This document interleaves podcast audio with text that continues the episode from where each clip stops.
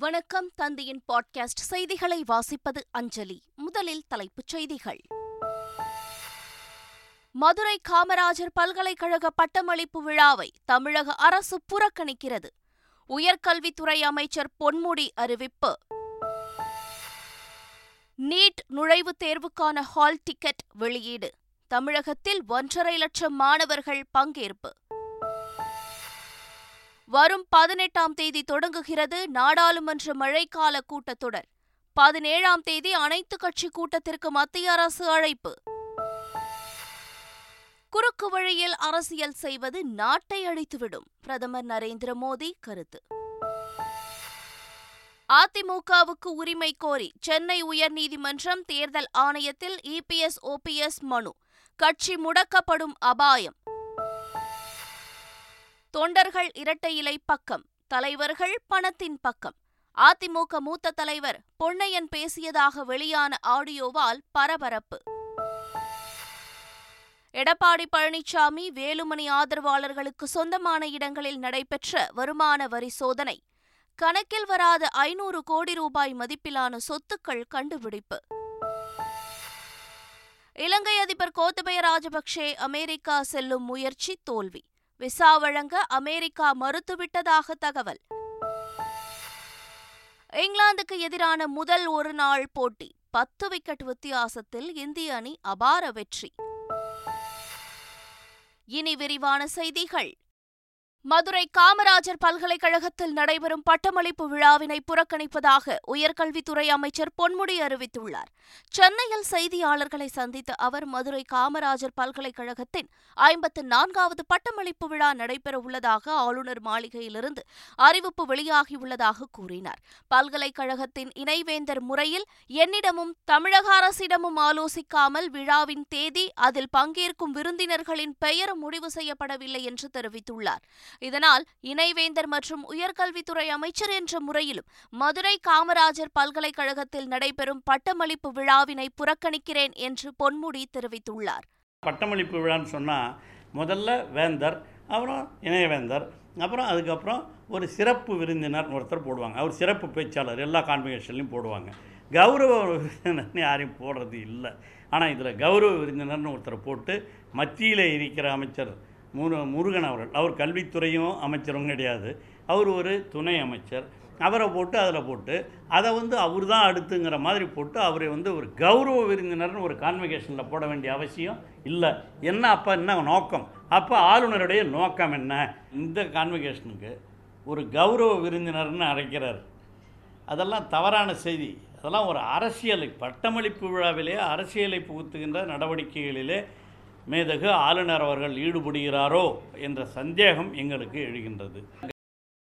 நாடாளுமன்ற மழைக்கால கூட்டத்தொடர் வரும் பதினெட்டாம் தேதி தொடங்க உள்ள நிலையில் பதினேழாம் தேதி காலை பதினோரு மணிக்கு அனைத்து கட்சி கூட்டத்திற்கு மத்திய அரசு அழைப்பு விடுத்துள்ளது. கூட்டத்தொடர் வரும் பதினெட்டாம் தேதி தொடங்கி ஆகஸ்ட் பன்னிரெண்டாம் தேதி வரை நடைபெறவுள்ளது. கடந்த பட்ஜெட் கூட்டத்தொடரைப் போல இந்த தொடரிலும் பல்வேறு மசோதாக்களை நிறைவேற்ற மத்திய அரசு திட்டமிட்டுள்ளது.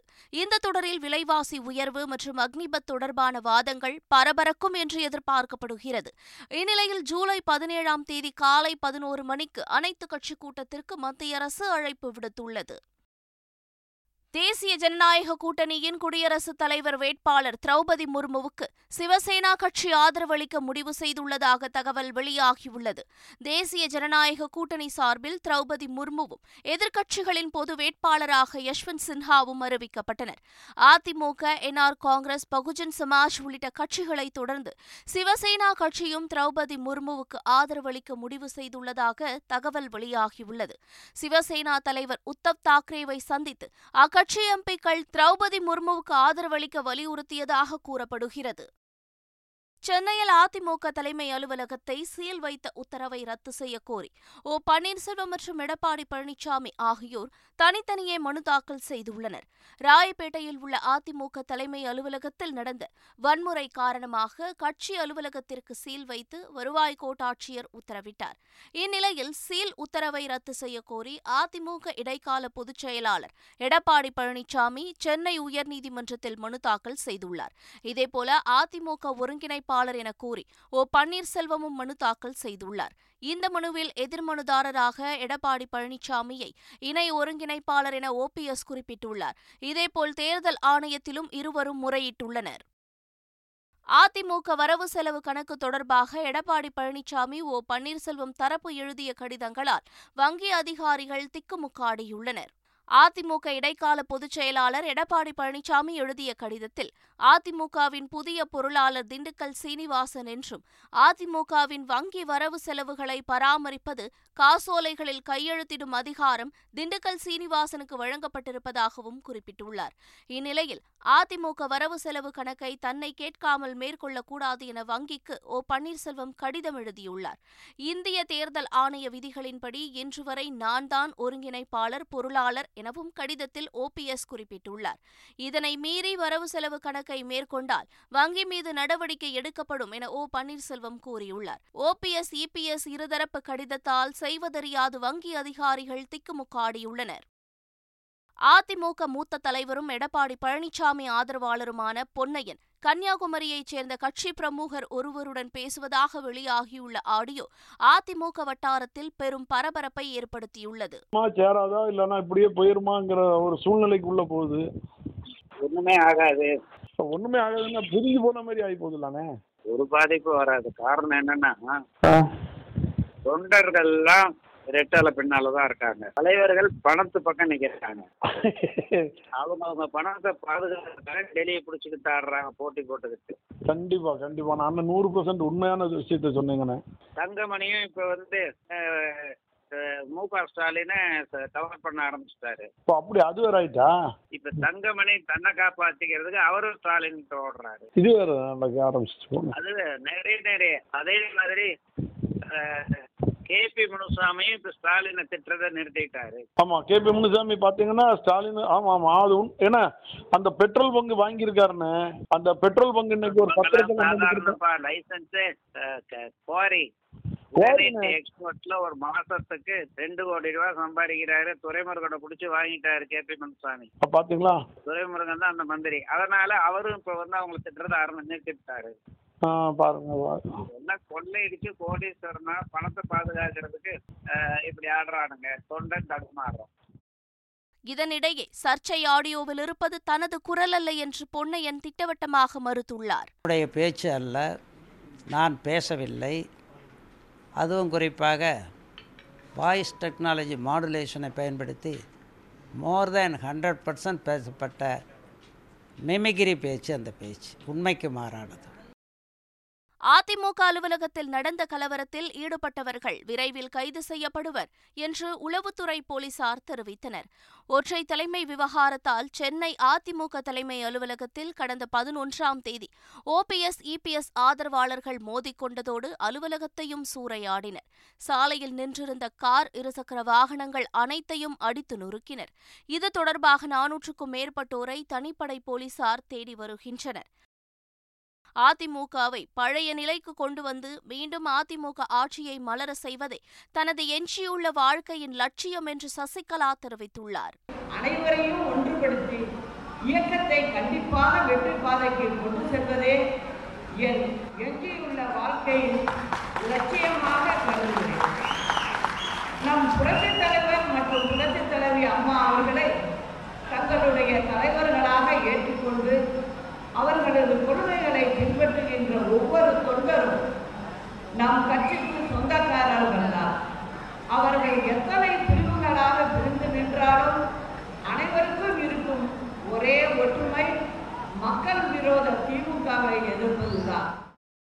நாட்டில் நிலவும் குறுக்குவழி அரசியல் சவாலாக உள்ளதாக பிரதமர் மோடி தெரிவித்துள்ளார்.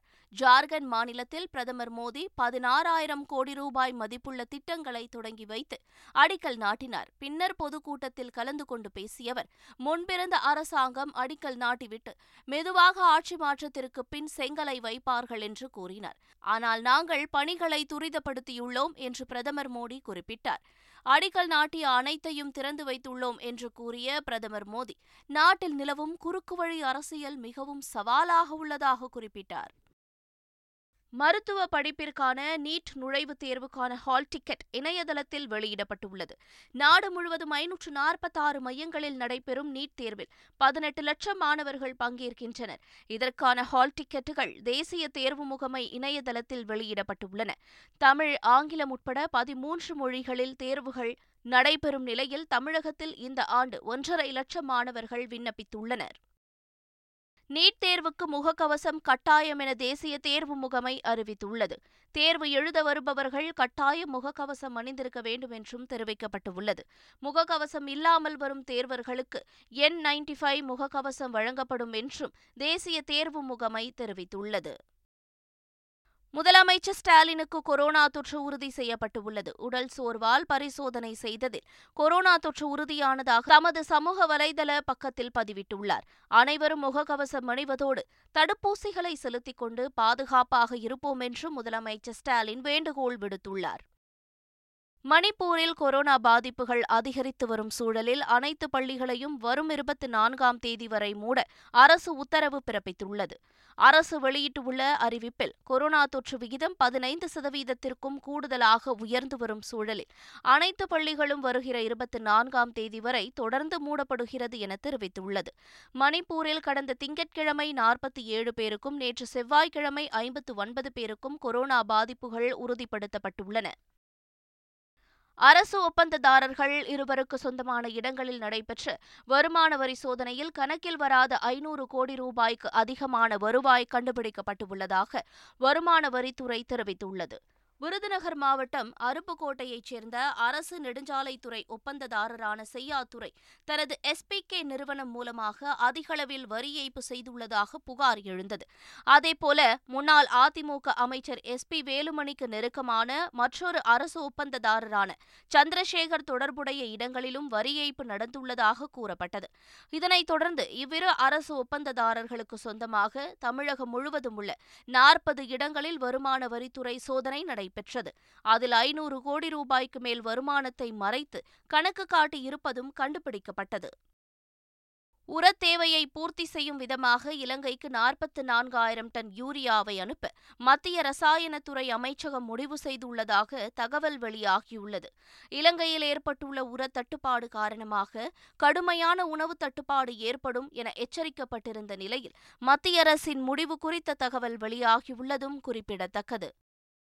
இலங்கை அதிபர் கோத்தபய ராஜபக்சே அமெரிக்கா செல்ல விசா கேட்டு அனுப்பிய விண்ணப்பத்தை அந்நாட்டு அரசு நிராகரித்ததாக தகவல் வெளியாகியுள்ளது. அதிபர் பதவியிலிருந்து நீக்கப்பட்டதனால் அமெரிக்காவில் குடியேற கோத்தபய திட்டம் தீட்டியுள்ளார். கோத்தபயவுக்கு விசா வழங்க மறுத்துவிட்டதால் வேறு நாட்டுக்கு தப்பிச் செல்வது குறித்து ஆலோசனை நடைபெற்று வருகிறது. கலிபோர்னியாவுக்கு செல்வதற்கு கோத்தபய ராஜபக்சே விடுத்த விசா கோரிக்கை நிராகரிக்கப்பட்டதாக அமெரிக்கா தூதரக அதிகாரி தெரிவித்துள்ளனர். சிரியாவில் அமெரிக்கா நடத்திய வான்வழி தாக்குதலில் ஐஎஸ் முக்கிய தலைவர் உயிரிழந்தார். ஜிண்டாயிரிஸ் நகருக்கு வெளியே அமெரிக்காவின் ஆளில்லா விமானம் வான்வழி தாக்குதலில் ஈடுபட்டது. இதில் ஐஎஸ் தலைவர்களில் ஒருவரான மற்றும் பயங்கரவாத குழுக்களின் தலைவரான மஹேர் அல் கஹால் கொல்லப்பட்டார். இதேபோன்று நடந்த மற்றொரு தாக்குதலில் அல் அகலுடன் நெருங்கிய தொடர்புடைய ஐஎஸ் மூத்த அதிகாரி ஒருவர் படுகாயமடைந்துள்ளார். எனினும் இந்த வான்வழி தாக்குதலில் பொதுமக்களில் யாரும் கொல்லப்படவில்லை என தொடக்ககட்ட ஆய்வு தெரிவித்துள்ளது. லண்டனில் நடைபெற்ற இங்கிலாந்துக்கு எதிரான முதல் ஒருநாள் கிரிக்கெட் போட்டியில் இந்திய அணி அபார வெற்றி பெற்றது. டாஸ் வென்று முதலில் பந்து வீச தீர்மானித்த இந்திய அணியின் அபார பந்துவீச்சை தாக்குப்பிடிக்க முடியாமல் இங்கிலாந்து அணி தடுமாறியது. அடுத்தடுத்த விக்கெட்டுகளை இழந்து நூற்று பத்து ரன்களுக்கு இங்கிலாந்து அணி சுருண்டது. இந்திய வீரர் பும்ரா அபாரமாக பந்து வீசி ஆறு ஓவர்களிலேயே ஆறு விக்கெட்டுகளை சாய்த்தார். அடுத்து களமிறங்கிய இந்திய அணி விக்கெட் இழப்பின்றி பத்தொன்பதாவது ஓவரிலேயே வெற்றி இலக்கை எட்டியது. இந்திய அணி கேப்டன் ரோஹித் சர்மா எழுபத்தாறு ரன்களுடன் கடைசி வரை ஆட்டமிழக்காமல் இருந்தார். இதன் மூலம் மூன்று போட்டிகள் கொண்ட தொடரில் ஒன்றுக்கு பூஜ்ஜியம் என்ற கணக்கில் இந்தியா முன்னிலை பெற்றுள்ளது. மீண்டும் தலைப்புச் செய்திகள். மதுரை காமராஜர் பல்கலைக்கழக பட்டமளிப்பு விழாவை தமிழக அரசு புறக்கணிக்கிறது. உயர்கல்வித்துறை அமைச்சர் பொன்முடி அறிவிப்பு. நீட் நுழைவுத் தேர்வுக்கான ஹால் டிக்கெட் வெளியீடு. தமிழகத்தில் ஒன்றரை லட்சம் மாணவர்கள் பங்கேற்பு. வரும் பதினெட்டாம் தேதி தொடங்குகிறது நாடாளுமன்ற மழைக்கால கூட்டத்தொடர். பதினேழாம் தேதி அனைத்து கட்சி கூட்டத்திற்கு மத்திய அரசு அழைப்பு. குறுக்கு வழியில் அரசியல் செய்வது நாட்டை அழித்துவிடும். பிரதமர் நரேந்திர மோடி கருத்து. அதிமுகவுக்கு உரிமை கோரி சென்னை உயர்நீதிமன்றம் தேர்தல் ஆணையத்தில் இபிஎஸ் ஓபிஎஸ் மனு. கட்சி முடக்கப்படும் அபாயம். தொண்டர்கள் இரட்டை இலை பக்கம் தலைவர்கள் பணத்தின் பக்கம். அதிமுக மூத்த தலைவர் பொன்னையன் பேசியதாக வெளியான ஆடியோவால் பரபரப்பு. எடப்பாடி பழனிசாமி வேலுமணி ஆதரவாளர்களுக்கு சொந்தமான இடங்களில் நடைபெற்ற வருமான வரி சோதனை. கணக்கில் வராத ஐநூறு கோடி ரூபாய் மதிப்பிலான சொத்துக்கள் கண்டுபிடிப்பு. இலங்கை அதிபர் கோத்தபய ராஜபக்சே அமெரிக்கா செல்லும் முயற்சி தோல்வி. விசா வழங்க அமெரிக்கா மறுத்துவிட்டதாக தகவல். இங்கிலாந்துக்கு எதிரான முதல் ஒருநாள் போட்டி. பத்து விக்கெட் வித்தியாசத்தில் இந்திய அணி அபார வெற்றி. இத்துடன் செய்திகள் நிறைவு பெறுகின்றன.